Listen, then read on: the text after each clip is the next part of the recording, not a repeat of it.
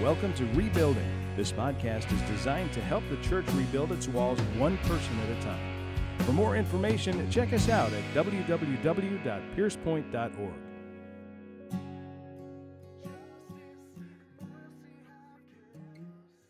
This morning, as we began our time together, uh, we, we started by singing what I consider to be one of the, the great new or modern hymns written by two um, very, very amazing songwriters, uh, Keith Getty and Stuart Townend. And the song, as you know, is In Christ Alone. And the theme that I have for you today, the thing that I want to talk about, the thing that became even more uh, true to me as we went through a painful day yesterday, uh, is this statement In Christ alone, my hope is found. In Christ alone, my hope is found. Church, I, I need for us to really embrace this as a church, as Christians, to understand the urgency of our call, the urgency of what we are to do in this life. How many of you know that we're not promised tomorrow? How many of you know that? Well, if you didn't know that, you know that now. We are not promised tomorrow. We don't have a guarantee of those things. And so tomorrow is not where our hope lies. Our health is not where our hope lies. Our family is not where our hope lies. Coming to a church building is not where our hope lies. But the people within it who represent the body of Jesus Christ can be that real, tangible uh, truth that we profess when we sing that song. In Christ alone, my hope is found. In Christ alone, my hope is found. This morning, um, I want to talk about the hope that God has given to us, but I want to talk about it in two different ways. I want you to think about the hope that is still future looking, and I want you to recognize the hope that is fulfilled in Jesus Christ. I want you to look at a hope that is coming, a true, according to the Apostle Paul, a biblical hope and then I want to talk to you about the very hope that is, as this says, is founded in Jesus. It is true, it is absolute, it is unshakable, it is already done as Adam sang in that last song, the war is over in many respects. The war is over, it is done. So there are hopes that we uh, have longed for in humanity and creation since the fall of mankind. And some of those hopes, some of those truths have been fulfilled. They are solid, they are done. And then there are these future looking hopes, which I think we all uh, rejoice in, we all get excited about. The Apostle Paul says in Romans chapter 8, verses 24 and 25, that hope that is seen is not hope. Instead, uh, we don't hope for what we already see, we hope for what we do not see. Now, this is not to be understood as uh, modern secular or uh, anti theist people would, would say that, that faith is some sort of blind thing or faith doesn't have substance or evidence attached to it. Faith is a very tangible and a real thing. But hope is an amazing idea that we believe in the substance and the evidence that we have, even though it's not ours yet. Many of us have, have undergone this same exact principle in our lives. We've hoped that one day we would live in a really nice house, maybe in a, in a good community or in a, uh, with a nice yard so that our kids could play or whatever. And for years, that was a hope that we had. It was a hope, it was a real thing, but it was unseen. Now, when you bought that house, when you uh, possessed that house finally, did you, uh, did you keep hoping for that house? No. This is what Paul is saying. A hope that is, uh, that is uh, unseen is actual hope. But the hope that has been given to you, it's no longer hope. You have it. And again, there are, there are things that Jesus has done for us, and I want to talk primarily about those today uh, that we have now, that we get to walk in now. They are sure, they are true, they are ours. And this is why we celebrate in Resurrection Sunday. This is why we celebrate in Easter. But let's look at some of the things that we, we get to look forward to. Clearly, the Apostle Paul in Romans 8 is speaking of a future glory. Paul says in verse 18, I consider that the sufferings of the present time are not worthy to be compared with the glory that is to be revealed. And the glory that Paul talks about there is actually the redemption of our bodies. An amazing, amazing glory. This is something that is waiting for us.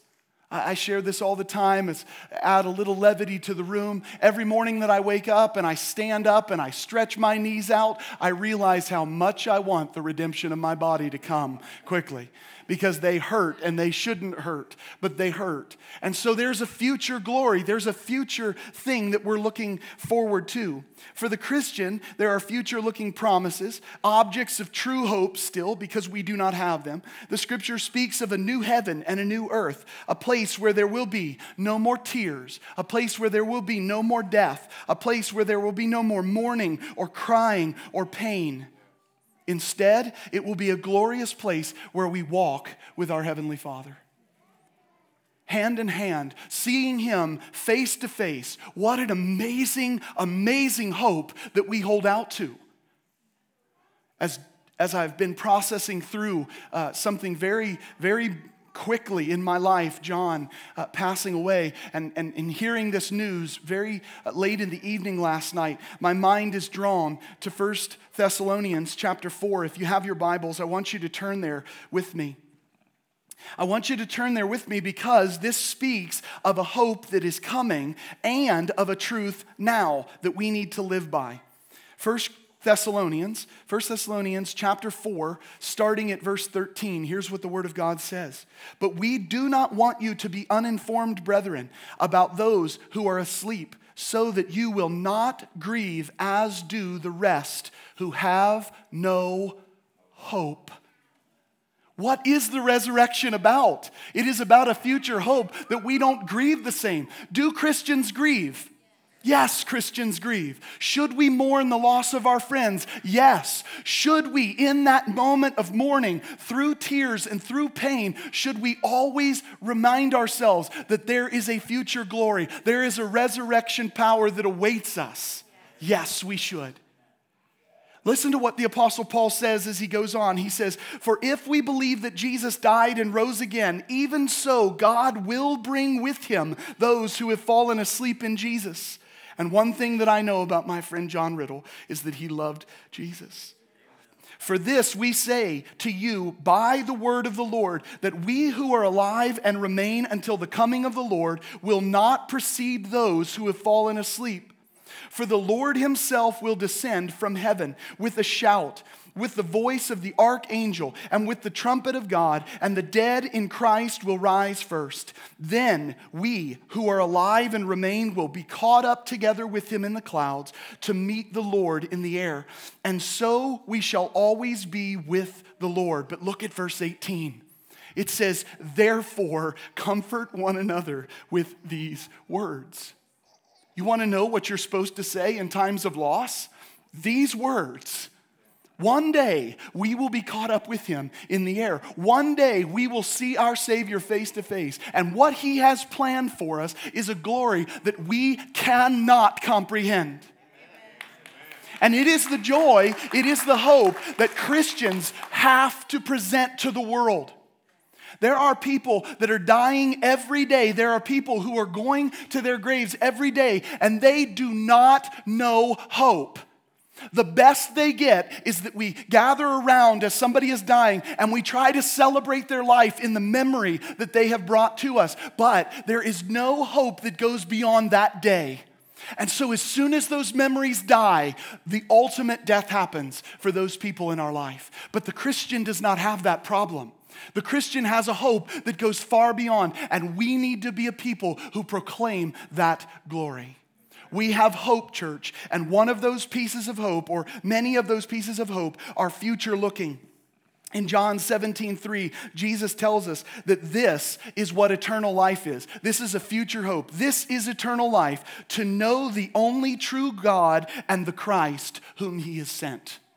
You want to know what eternal life is? It's to know the one true and living God and his Messiah. That is eternal life for each and every one of us. But if hope is future looking, If hope is something that we don't yet possess, how is it that we can sing words like this? In Christ alone, my hope is found. The answer is that the word found means founded. It means established. My hope, the very things I longed for, the very things we long for, is done in Christ Jesus. And so today, we're gonna look at those things, and I want you to write these down. I want you to write these down, and we're to look at them through the verses of that great modern hymn, In Christ Alone. Each point, I'm going to read the verse out to you, and then I'm going to show you how the scripture communicates this amazing truth. Verse 1 says this In Christ alone, my hope is found. He is my light, my strength, my song. This cornerstone, this solid ground, firm through the fiercest drought and storm. What heights of love, what depths of peace, when fears are stilled, when strivings cease. My comforter, my all in all, here in the love of Christ I stand. 1 John chapter 4 verse 18 says this. There is no fear in love, but perfect love casts out fear, because fear involves punishment, and the one who fears is not perfected in love. Now, while I have a captive audience, mostly Christians, but some who might not be Christians, or maybe you don't understand what being a Christian is and you just kind of show up, listen to me very clearly. There is a fear, there is a reverence that we will always live with in the shadow of God Almighty.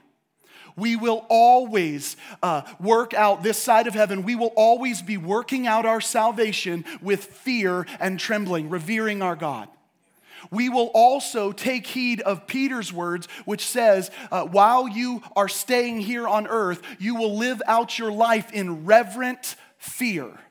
This is a truth. We are not a- void of this. What we are void of is an idea of punishment, of judgment, and of wrath. And why are we void of that? Because we are what, church? Loved by God. And perfect love casts out fear, the word there, the idea of phobia, the idea of some sort of anxiety that we still are awaiting judgment. Will we all as Christians stand before the judgment seat of God? Yes. But what is our, what is our joy? That Jesus took it for us, that Jesus has paid the cost for us, that he has made it right with the Father. John 3:16 through 18 says this, "For God so loved the world that he gave his only begotten son, that whoever believes in him shall not perish but have eternal life. For God did not send the son into the world to judge the world, but that the world might be saved through him. He who believes in him is not judged."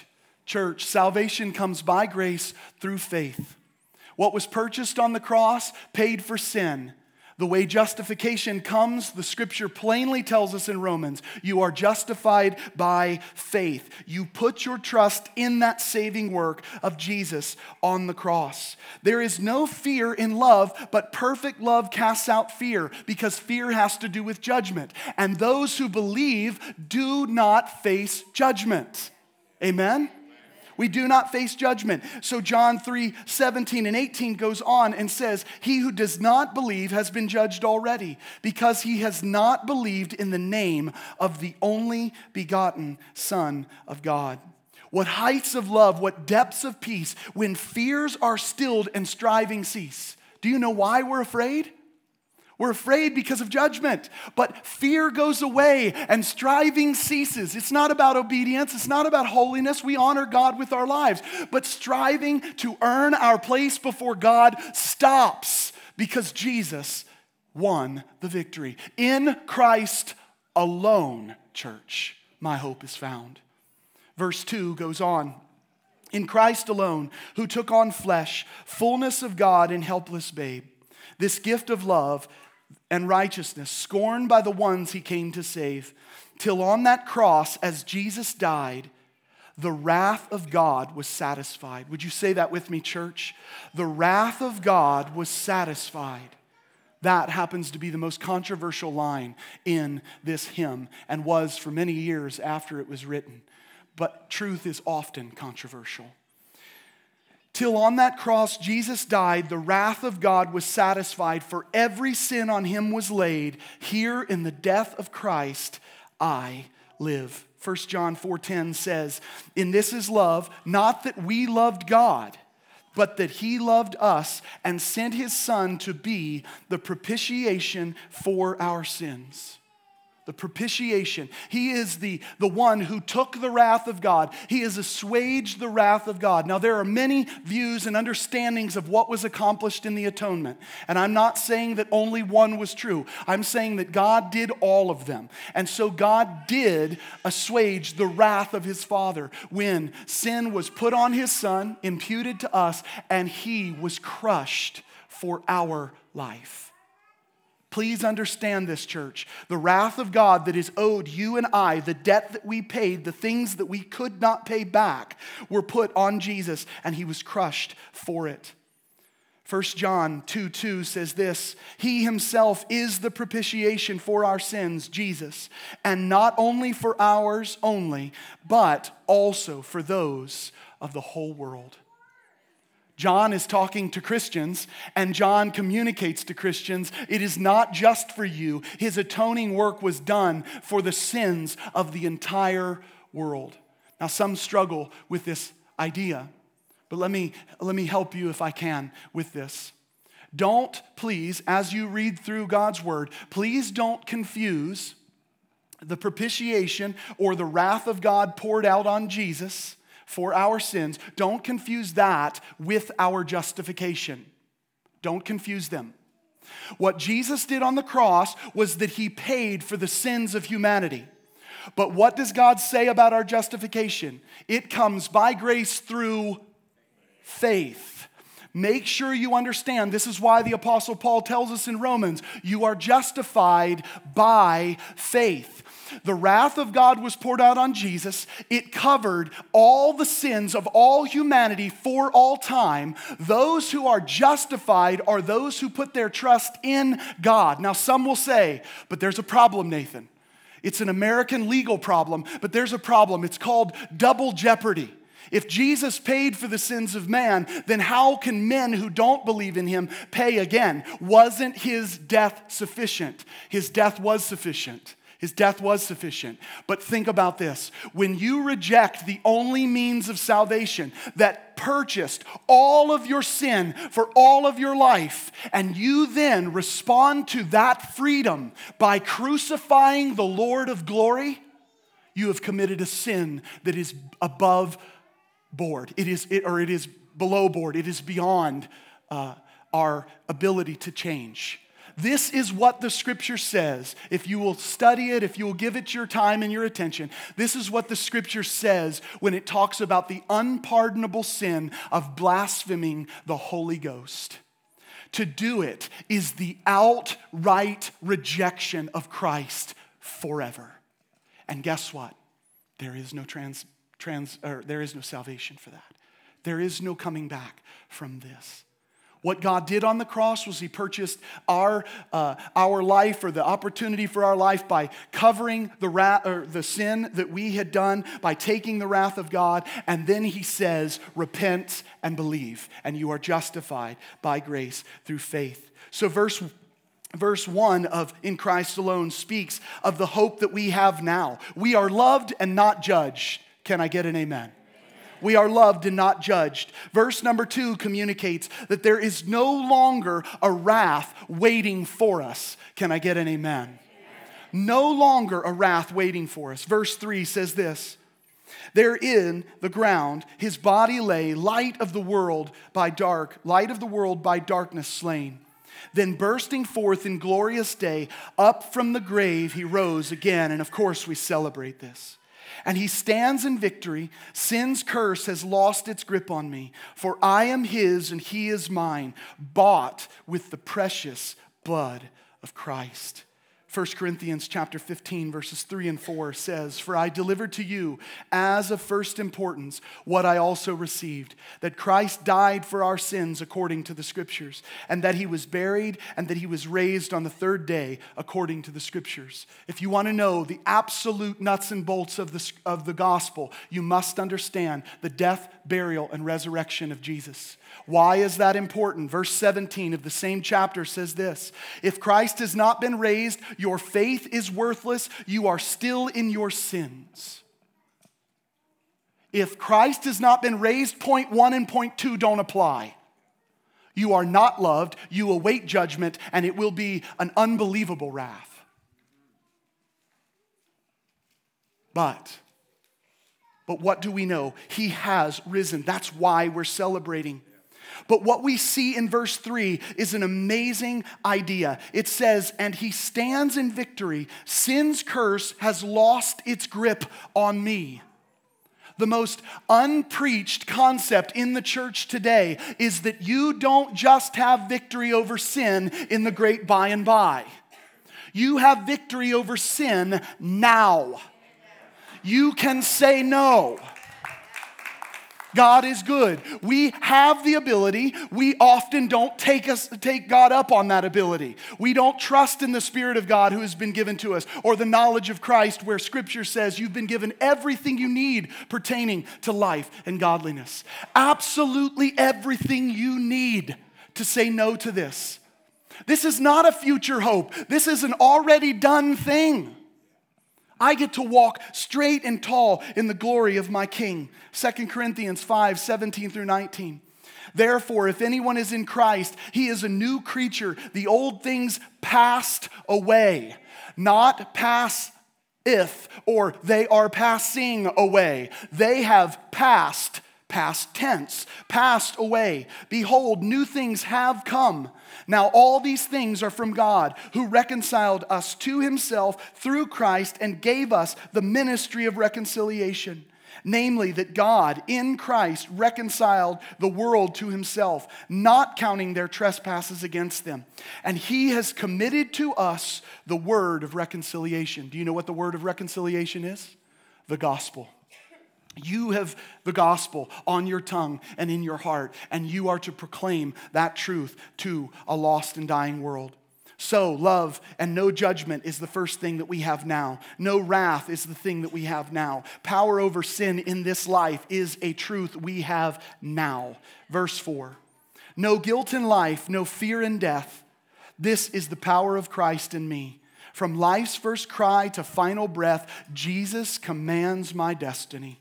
No power of hell, no scheme of man can ever pluck me from his hand till he returns or calls me home. Here in the power of Christ, I stand.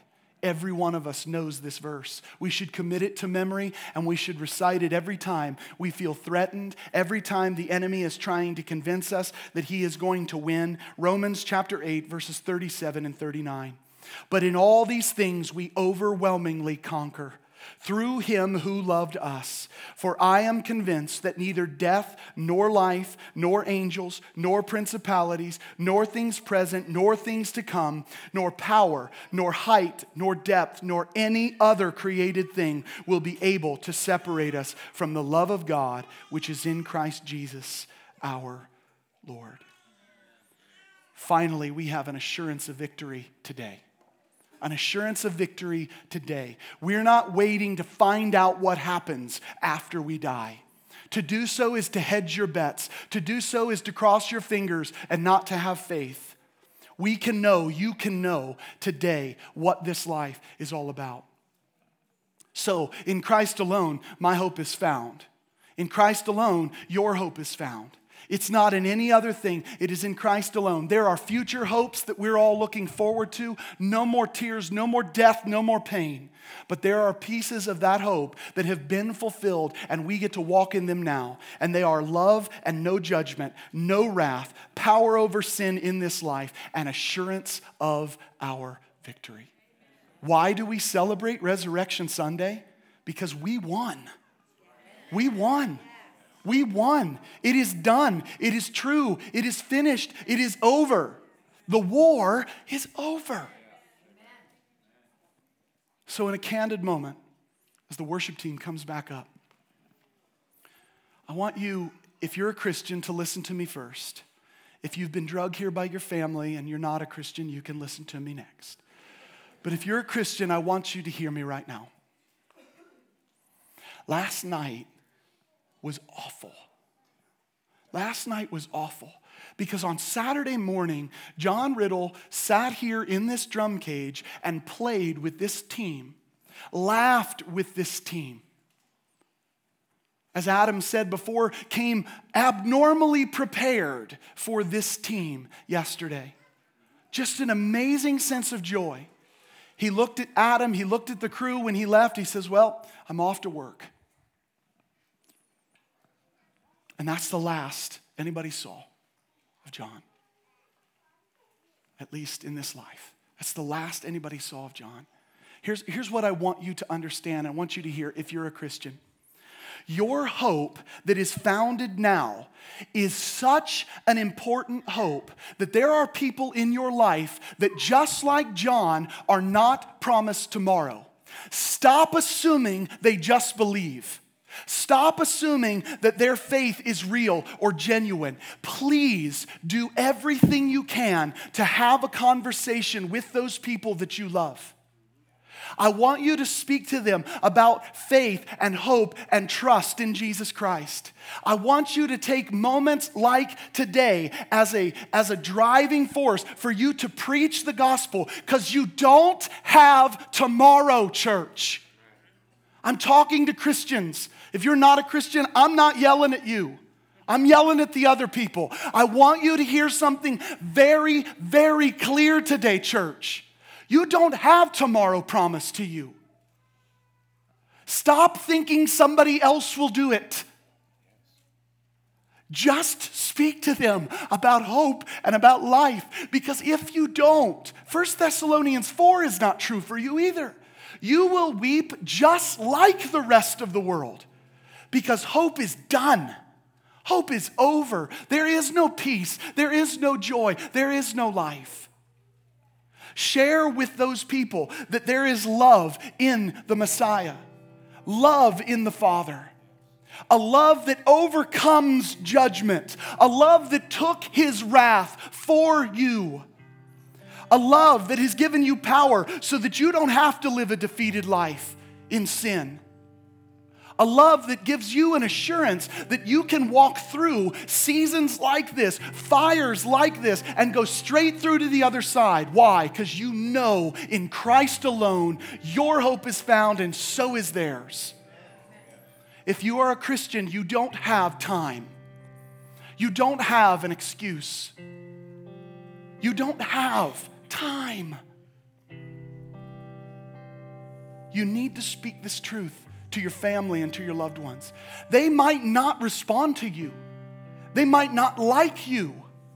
They might never want to talk to you again, but they may just surrender their life to the Savior who bought you. So speak. We were sent into the world to go and to proclaim the blood of Jesus, the gospel, who which saves our lives, the one who bought us. Proclaim that, church. For those of you who are not Christians that are here today, maybe you're a, you're a fence walker and you don't really know what full commitment or full trust in Jesus, full surrender, dying on that cross looks like. You may not like my message. You may not like what the scripture says. As I said before, truth is often not liked. You may not like it, but I encourage you to listen. I encourage you to listen. Some of you who are not Christians are putting your hope in your strength. You're putting your hope in your intellect. You're putting your hope in your argument and your reasoning. You're putting your hope in something other than Christ alone. And only in Christ alone is hope found. You don't have to like me. I want you to. I want you to like me. I want you to love me because I love you. But I want you to hear something. Only in Christ Jesus is there assurance of victory. It will not be found in any other world religion, and it surely won't be found in a, in a non religion religion, atheism, or any of the like. Your hope will not be found in anything else. But if you put your trust in Jesus, you will have power over sin in this life. You won't have to keep that addiction. You won't have to keep that struggle. You won't have to fight that fight because God is with you. If you trust in Jesus, there awaits you no wrath and no judgment. Why? Because what awaits you is perfect, unbridled love. God so loved the world, and as First John tells us, not just us, but the sins of the whole world, He loves you enough to bleed and die. He is calling you to one thing, unsaved person. He is calling you to repent and to believe. He is calling you to repent and to believe. So, what we Christians do who believe in Jesus is we remember what He's done for us every Sunday. We come up and we take a piece of bread, which is our communion meal. We take a piece of bread, which represents Christ's body broken for us, and we dip it into some juice, which represents the covenant of God's blood uh, made for us. We dip it in that juice and we remember each and every Sunday, we remember what Christ has done for us, what he has purchased for us, what he has done for us, the hope that we have in the future, and the hope that is founded now. We celebrate in that. And that is a meal, that is a communion that is between those who believe in Jesus and nobody else. But I'm going to stand right over here. Again, you don't have to like my message. You can come up and argue with me if you want to. But I'm going to stand right here. If you do not know Jesus, if you do not know him the way I'm talking about, I want you to come talk to me. Because what I want is to invite you to that table as well. I want to invite you to that table. I want you to experience that truth and that love and that peace. You, you, may, you may not be an outright rejecter of God, but you're a person who doesn't fully put your trust in Jesus. I want to talk to you as well. Right now is forever. There's a song my dad wrote a long time ago. Tonight might be too late, so make up your mind. Right now is forever. Today, right now, what we have, this is forever. So please, let's make this decision today. Let's surrender our lives today to who Jesus is. Amen. Stand with me. Thanks so much for listening to Rebuilding from Pierce Point Community Church. We hope that today's podcast will help you become a more connected part of Christ's body. Remember to check out our website at piercepoint.org for more information.